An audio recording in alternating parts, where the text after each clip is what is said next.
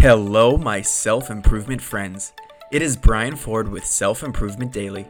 Take ownership of your personal development, one tip at a time. I'm sure you've heard of the term ego and probably people talking poorly about it.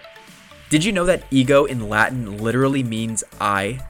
It's something that I learned on our upcoming self-improvement sit-down with Eric Kaufman. Eric is a leader in the conscious leadership space and describes that conscious leaders have an ability to overcome their ego and focus on interconnectedness and the greater good. The first step to doing that is understanding how our ego is holding us back. Let's hear Eric now. An unconscious leader is somebody who's driven essentially by their ego.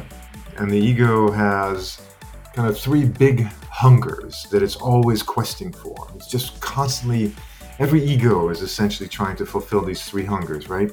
It's three things that it wants. It wants to be right, it wants to be liked, and it wants to have might. It wants to be right. We want to have a sense of competence and confidence and that we're right. It wants to be liked. We want to be in relationship. We want to be loved. We want to be accepted. We want to be connected. And it wants to have might. We want to have power and control, the ability to affect our life. And why does the ego want to be liked and right and have might? Is so that the human being can be safe.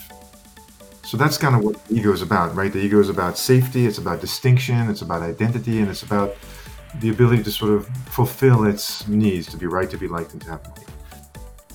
This is just the beginning of a fascinating conversation. I can't wait for you to hear the rest of it.